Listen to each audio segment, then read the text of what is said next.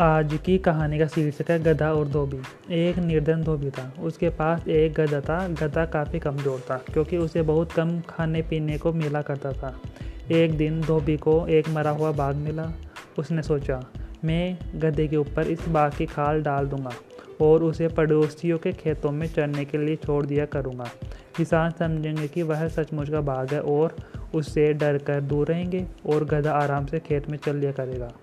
धोबी ने तुरंत अपनी बात पर अमल कर डाला।